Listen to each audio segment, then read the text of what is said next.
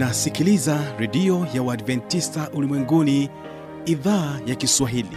Sauti ya matumaini kwa watu wote. Piga pandana ya makelele yesu yuaja tena. Ipaza sauti imba sana yesu yuaja tena. Anakuja anakuja yesu yuaja tena hii ni sauti ya matumaini kwa watu wote. Inayokujia kupitia redio ya uadventista ulimwenguni awr toka kila kona ya dunia tunasikia vita njaa maafa. Hivyo washiria marejeo ya mwokozi. Piga panda ewe mlinzi yesu yuwaja tena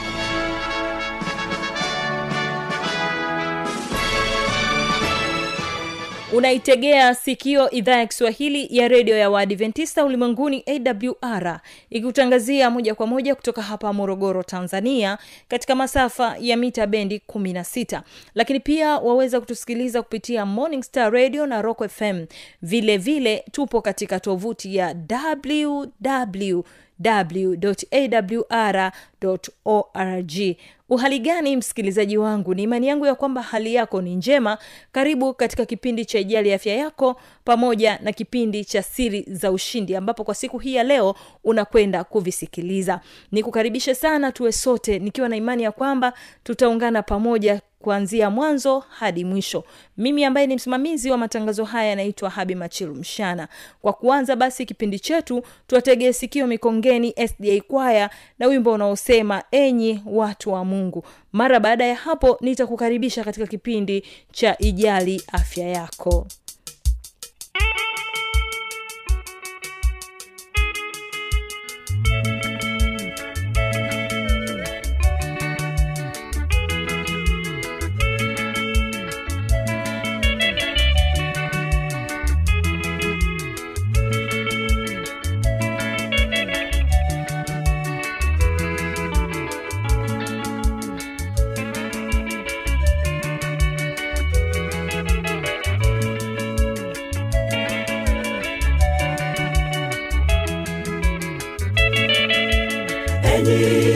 watu wa mungu. Mwinueni mwinueni vita vizuri vya imani. Tutashinda. Mwinueni enyi watu wa mungu. Mwinueni mwinueni vita vizuri vya imani. Tutashinda. Mwinueni alisema nikiinuliwa nitawavuta wote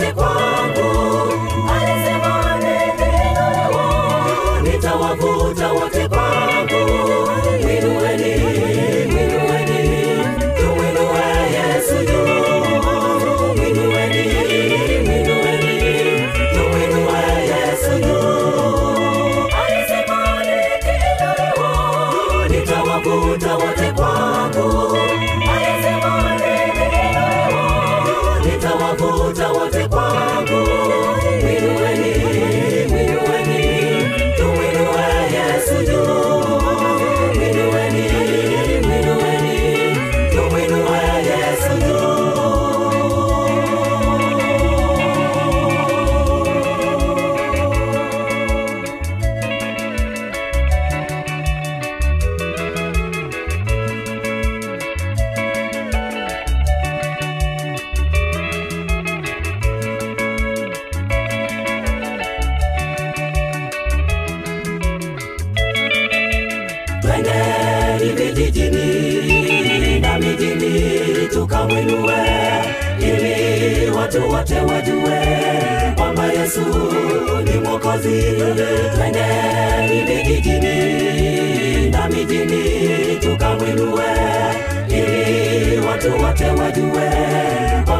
yesu ni mwokozi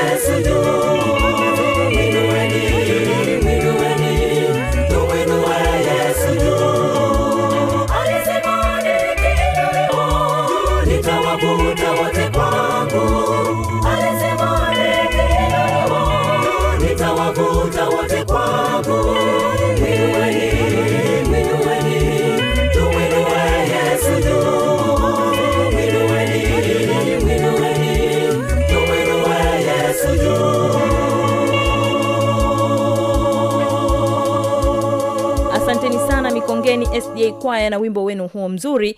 Na sasa ni zamu yake dr benard chenge katika kipindi cha ijali afya yako akielezea ugonjwa wa ini. Ni katika sehemu ya pili ungana nasi.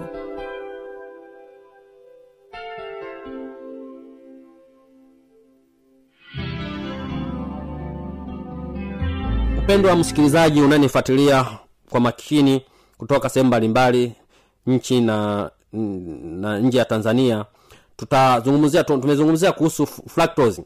Uh, fructose ni aina ya sukari inayopatikana kwenye matunda asali pamoja na vinywaji vya viwandani na kwenye baadhi ya vyakula vilivyosindikwa. Hivyo hatua yako ya kwanza katika kuepuka mafuta mengi kwenye ini ni kupunguza matumizi makubwa ya matunda asali na kuepuka kabisa vyakula na vinywaji vya viwandani maana vinakuletea magonjwa na kukufanya ugue kila siku.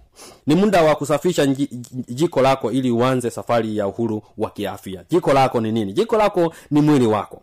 Jiko lako ni mwili wako. Kwa bahati mbaya tofauti na sukari Aa, zingine kama glukozi ambazo hutumiwa na seli karibu zote za mwili. Sukari aina ya fructose huwa inachakatwa na kusafirishwa na seli zilizo kwenye ini pekee. Ah, msikilizaji unayenifuatilia katika kipindi chetu hiki kizuri cha jali afya yako nitakuletea utafiti mmoja wa mwanasayansi ambaye anaitwa dr robert lasting. Huyu ni mbobefu katika masuala ya neva na mfumo wa homoni kwenye kitengo cha endo, endocrinology katika chuo kikuu cha california huyu marekani katika utafiti wake anasema kwamba sukari ya aina ya fructose inalevya kama ilivyo cocaine na ni sumu kwenye ini. Halo pendwa ni kama ilivyo pombe sukari. Hii pia huchakatwa pamoja moja kwa moja kuwa uh, kuwa mafuta tofauti kabisa na sukari aina ya glucose ambayo yenyewe hutoa nishati kwa kawaida. Na hivi unapokula fructose kwa wingi tafasiri yake ni kwamba unaongeza mafuta zaidi kwenye ini na inapofikia ini sasa haliwezi kustahimili kiwango kikubwa cha mafuta ndipo seli zako kujaa mafuta na kutuna na hivyo kushindwa kufanya kazi vizuri. Na hiyo ndio inaitwa ini lako linakuwa na mafuta ya kutosha bad cholesterol. Sasa kiwango cha fructose kwenye vyakula. Uh, hivi sitaweza kuzungumza sana. Viwango ni ni kutumia tu vyakula ambavyo unavyotakiwa eh, hasa hasa kutumia mboga za majani matunda usitumie vitu vilivyosindikwa nipende kuzungumzia kwa sababu tukiongelea fructose hapa fructose hata kinywaji aina ya soda eh, sukari hii aina ya fructose inatengenezwa pale. Sasa tujifunze leo usikilize kwa makini sana hatari ya kunywa soda. Watafiti kupitia eh, jarida la hepatobarial surgery uh, and nutrition huu utafiti waliandika kuwepo kwa uhusiano kati ya tatizo la mlundikano wa mafuta kwenye ini na sababu za kima, kimazingira matumizi makubwa ya sukari aina ya fructose inayopatikana kwenye vinywaji kama soda na tunaona kwamba fructose hii kwenye soda ni sawasawa na vijiko vya sukari saba. Na ulaji wa vyakula vilivyotengenezwa viwandani na kuongezwa sukari huchangia kwa kiasi kikubwa kuongezeka kwa tatizo hili duniani hasa ukizingatia kasi ya mapinduzi ya viwanda kwa sasa. Leo hii utakutana kuna azamu kuna moo kuna jui nani. Ko ni aina lukuki ya, ya vitu vingi. Kwa hiyo hebu tuwe makini sana na angalau. Si vyema hatu sio kwamba uwache lakini angalau basi angalau hata kwa, kwa wiki kamoja au hamna kabisa. Kutokana na utafiti huu ni kwamba sasa uh, inaongeza kiwango cha uric acid wengi ambao wanapata uric acid hebu jitathimini chakula unachokula. Mpendwa msikilizaji unanisikiliza kuna wapo wengi wahanga wenye shida ya uric acid eh? angalia lifestyle yako. Kwa hiyo tunaona kwamba uh, inaweza ina, inawe, inaongeza kiwango cha uric ni kitendo ambacho sasa husababisha seli kuishiwa nishati iliyo katika mfumo wa atp Ah, pendwa hii ATP ni, ni kubwa sana wale wataalamu watanielewa na hivyo kupelekea seli kufubaa na kufa. Sasa hiyo ni, ni nini maana yake? Kitendo hiki cha seli kukosa nishati tunaweza tukakifananisha na binadamu aliyekoswa damu. Kitendo hiki sasa tunaweza tukaona kwamba ni, ni, ni, ni, ni kukifananisha na mtu ambaye aliyekoswa damu baada ya kunyo, eh, kunyonywa damu yake yote.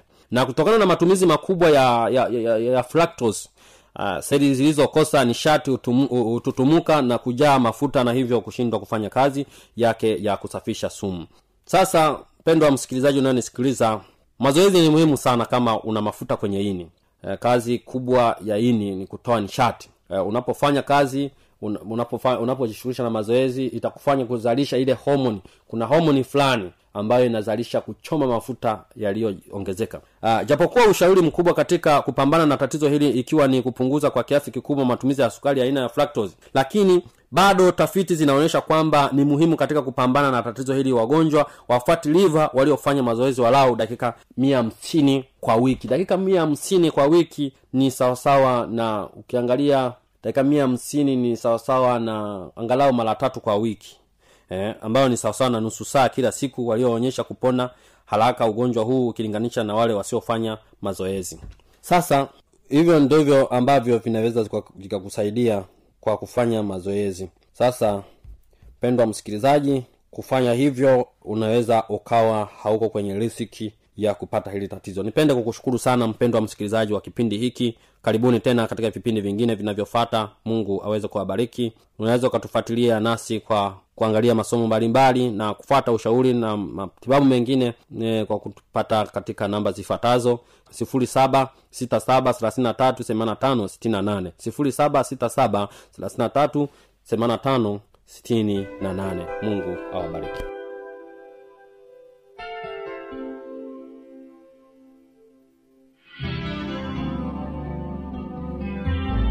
inawezekana kabisa msikilizaji umepata swali au na changamoto.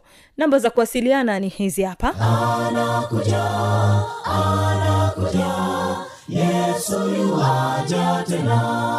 Na hii ni awr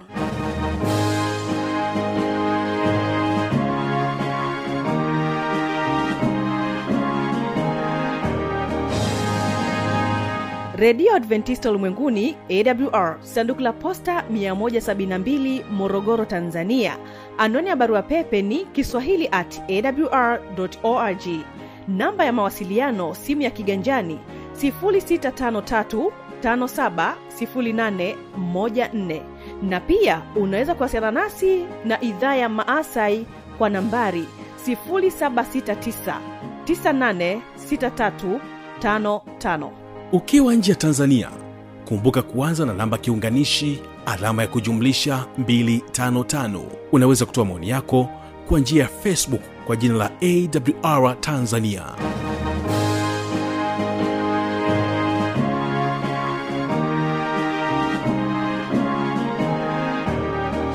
na sasa ni wasaa mzuri wa kusikiliza kipindi cha siri za ushindi. Hapa tunapata fursa ya kumsikiliza janeti katika sehemu ya kwanza akitoa ushuhuda wake. Ungana nasi ili uelewe ni kwa namna gani ambavyo mungu amemtendea muujiza. Na alipata fursa ya kuwa naye sara karai. Ungana nasi upate kubarikiwa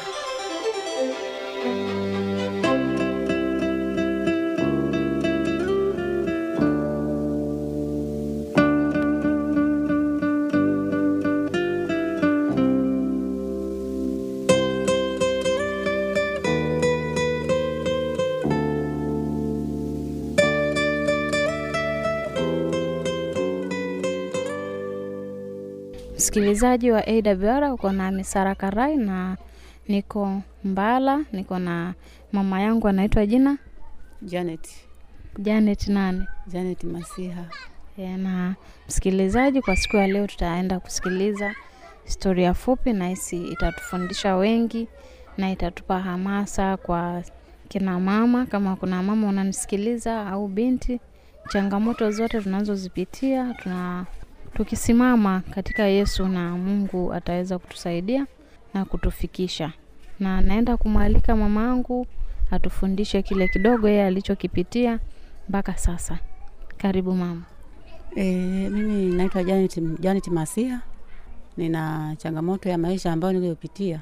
Changamoto nimeanzia mbali, nimeanzia mambo ya kilimo, ndo napoishi, naishi chama kijiji cha Chamakweza.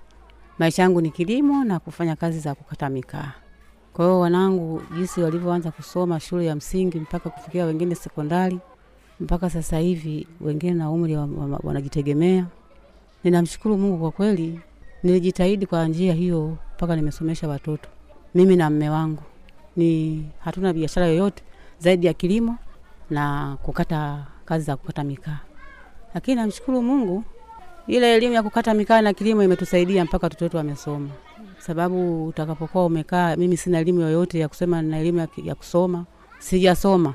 Mme wangu amesoma, lakini hakubahatika kwenda labda apate kazi ya kuajiriwa, haja amesoma mwisho darasa la saba tu mm. Lakini namshukuru Mungu, tulipambana mpaka watoto wetu wamesoma. Sasa hivi wengine wameolewa, wengine wanahangaika na vibarua huko, wanaendelea vizuri na maisha yao. Hapa nilipo nina mtoto mmoja ndio naye yuko, yuko darasa la saba, lakini namshukuru Mungu naye anaendelea vizuri na elimu yake, na bado tunapambana naye ili naye mpaka afike, afike maisha ya kujitegemea. Hiyo kazi ya kukata mkaa ulianza mwaka gani? Mkaa tulianza mwaka tisini. Toka mwaka tisini. Na ulikuwa mnakata wenyewe au mnaajiri watu wa kuja kukata? tunakata wenyewe, tunalima mashamba, hakuna kumwajiri mtu, tunalima wenyewe tu mashamba na kukata hiyo miti ya mikaa. Na kwa kukata hiyo mkaa unatumia siku ngapi ili kupata hiyo tanuri moja? Hiyo tanuri kukata tunatumia siku kama kumi na mbili, maana utakapochukua muda wa kukata unaweza kuchukua wiki nzima ili upate ile miti ya kutosheleza ya ku, kuweka moto. Kwa hiyo mpaka ufikishe kama siku kumi na mbili ndo tanuri lije kuwaka, mpaka siku ya kumi na mbili ndo umeshalada kuuza, umepata ile hela ili ikusaidie. Na baada ya hapo na kwenye ku, kuchoma unafanyaje? Yaani ukishakata mti umedondoka chini, unaucharanga charanga, alafu unaukusanya. Ukishakusanya unatafuta sehemu ambayo yenye ubichi ubichi kama saa hizi na kiangazi, ili upate sehemu ya ubichi upate nini, kuna kitu unasema tofali, unapiga tofali. Ukishapiga tofali juu unaweka majani, basi unaweka kifusi mchanga. Ukishaweka kifusi mchanga unaweka moto, ndo basi linawaka. Sasa inategemea na ile miti yenyewe itakavyokuwa imewaka, inachukua labda miti ikiwa mikubwa inawaka labda wiki. Na hapo miti ukishakata unaacha mpaka zikauke au unachoma zikiwa hivyo hivyo mbichi? unakata mibichi. Hata kama ikiwa mi- mikavu imekauka inatoa mkaa. Ikiwa mibichi inatoa mkaa. Kwa hiyo ile kazi ya mkaa haina cha kusema kiangazi wala masika. Unafanya hata kama ni nani masika. Na kuhusiana na hao watu wanaosimamia kwenye misitu, kulikuwa na taratibu zozote ambazo mnazozipitia? e, taratibu zozote za kupitia? E, unatoa watakapokuja pale wanataka unalipia kibali nikaa ile ushuru mnatoa. E, Kwa hiyo kuna kuna taratibu ambazo mpaka huwezi kwenda kukata mti mpaka upitie hiyo taratibu ya misitu. ya huo msitu. E, na huku mnaendelea na biashara zetu za hizo za mikaa. Basi Na kwenye biashara yako ya, ya kulima ulikuwa unalima hasa nini? nalima mahindi, mihogo, mipunga hii tunalima Na mnalima wenyewe kwa, wenyewe tu kwa mkono. kwa mkono wako? Eh, na mume wako? Na mme wangu. Mm. na sasa na kwa kupitia hizo biashara ulizozifanya mafanikio makubwa kwako ni yapi? E, mafanikio makubwa kupitia hizo kazi, ninamshukuru Mungu kwa kile alichokuwa nanipa watoto wangu kusoma. Mm. E, sababu kipindi hicho nilikuwa sina biashara yote, ila kwa sasa hivi ndo kidogo nimepumzika, kwa sababu na kazi zenyewe sasa na uzee tena huu umetujia. Tunafanya kazi tu ndogo ndogo, mimi nauzauza mboga mboga. Eh, Kwa hiyo unauza unalima wewe hizo mboga mboga au unaenda tu kununua sokoni huko kwa wanakolima mabondeni huko, naenda kuzinunua, nanunua kama tuta hivi kitalu vile, nanunua kama kimoja au viwili, ndo utakuwa unachuma zile mboga kama siku mbili au tatu, unamaliza basi. Utakavyochuma unakuja kuzisambaza mitaani. Sasa yani natembeza mitaani. Sasa kwa kupitia historia yako hivyo, tunaweza kujifunza nini na anayekusikiliza? Eh, nina ninaona kwamba wanayenisikiliza, ninaomba wasikate tamaa ya maisha kutokana na nini, changamoto za maisha zinakuwa hazichagui mtu. Yawezekana utakavyoanza maisha unaanza nayo vizuri, unajikuta una maisha ya juu, uhangaike, upate shida, lakini baadaye anaweza kabadilika ghafla, maana shetani naye yupo tupo naye muda wowote. Kwa anaweza kupitia ndani ya kile kipato ulicho nacho upate shida, baadaye kile kipato kinashuka chini. Kwa hiyo usije ukashangaa sema kwa nini niko hivi, baadaye ukajikuta kama wewe ni mtu wenye shida sana. Kwa kumbe Mungu bado amekupa nafasi ya kufanyaje, ya kujua kwa kwamba Mungu anataka nitende nini juu ya hii shida au juu ya kushuka hivi nilivyoshuka. Anakubadilisha mawazo ili ujue ma maisha yanaendaje, ili ubadilishe ratiba nyingine, uendelee kuishi na watoto maana changamoto ndio zivyo. Mfano kama hivi unawezekana ukawa mtu yuko goro- gorofani asema mimi niko gorofani, lakini kuna siku ile gorofa itaporomoka, unajikuta uko chini. Sasa ndio sawa sana maisha tulio nayo sisi wanadamu. Natakiwa nyinyi wazazi, kama wazazi, mnajiongeza, mimi nifanye nini au sisi tufanye nini ndani ya familia, tutaifanyaje? Kwa hiyo mnabadilisha mawazo. Mbona mambo mengi tu au kazi nyingi za kubadilisha. Sasa nifanye biashara hii hii imeshindikana, badilisha kazi nyingine. Kilimo ni ajira pia, naona unaweza ukafanya biashara ya kuchoma mandazi, yote ni ajira. Mandazi mimi ninachoma.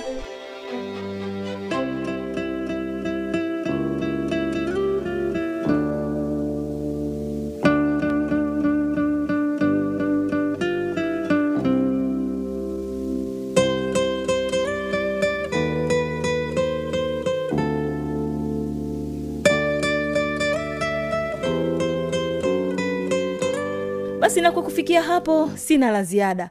Mimi ambaye nimekuwa msimamizi wa haya matangazo naitwa habi machilumshana nikutakie usikilizaji mwema vipindi vinavyoendelea. Kesho utasikiliza kipindi cha biblia ya kujibu usipange kukosa. Na kuacha na wimbo kutoka kwao mikongeni sda kwaya wimbo unaosema angalia saa. Barikiwa na matangazo yetu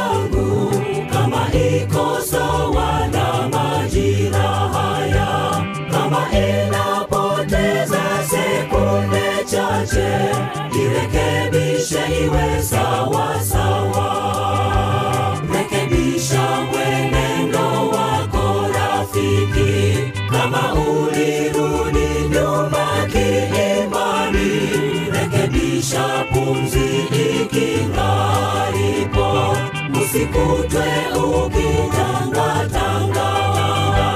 Rekebisha mwenendo wako rafiki, kama ulirudi nyuma kiimani, rekebisha pumzi ikingalipo, usikutwe ukitangatanga.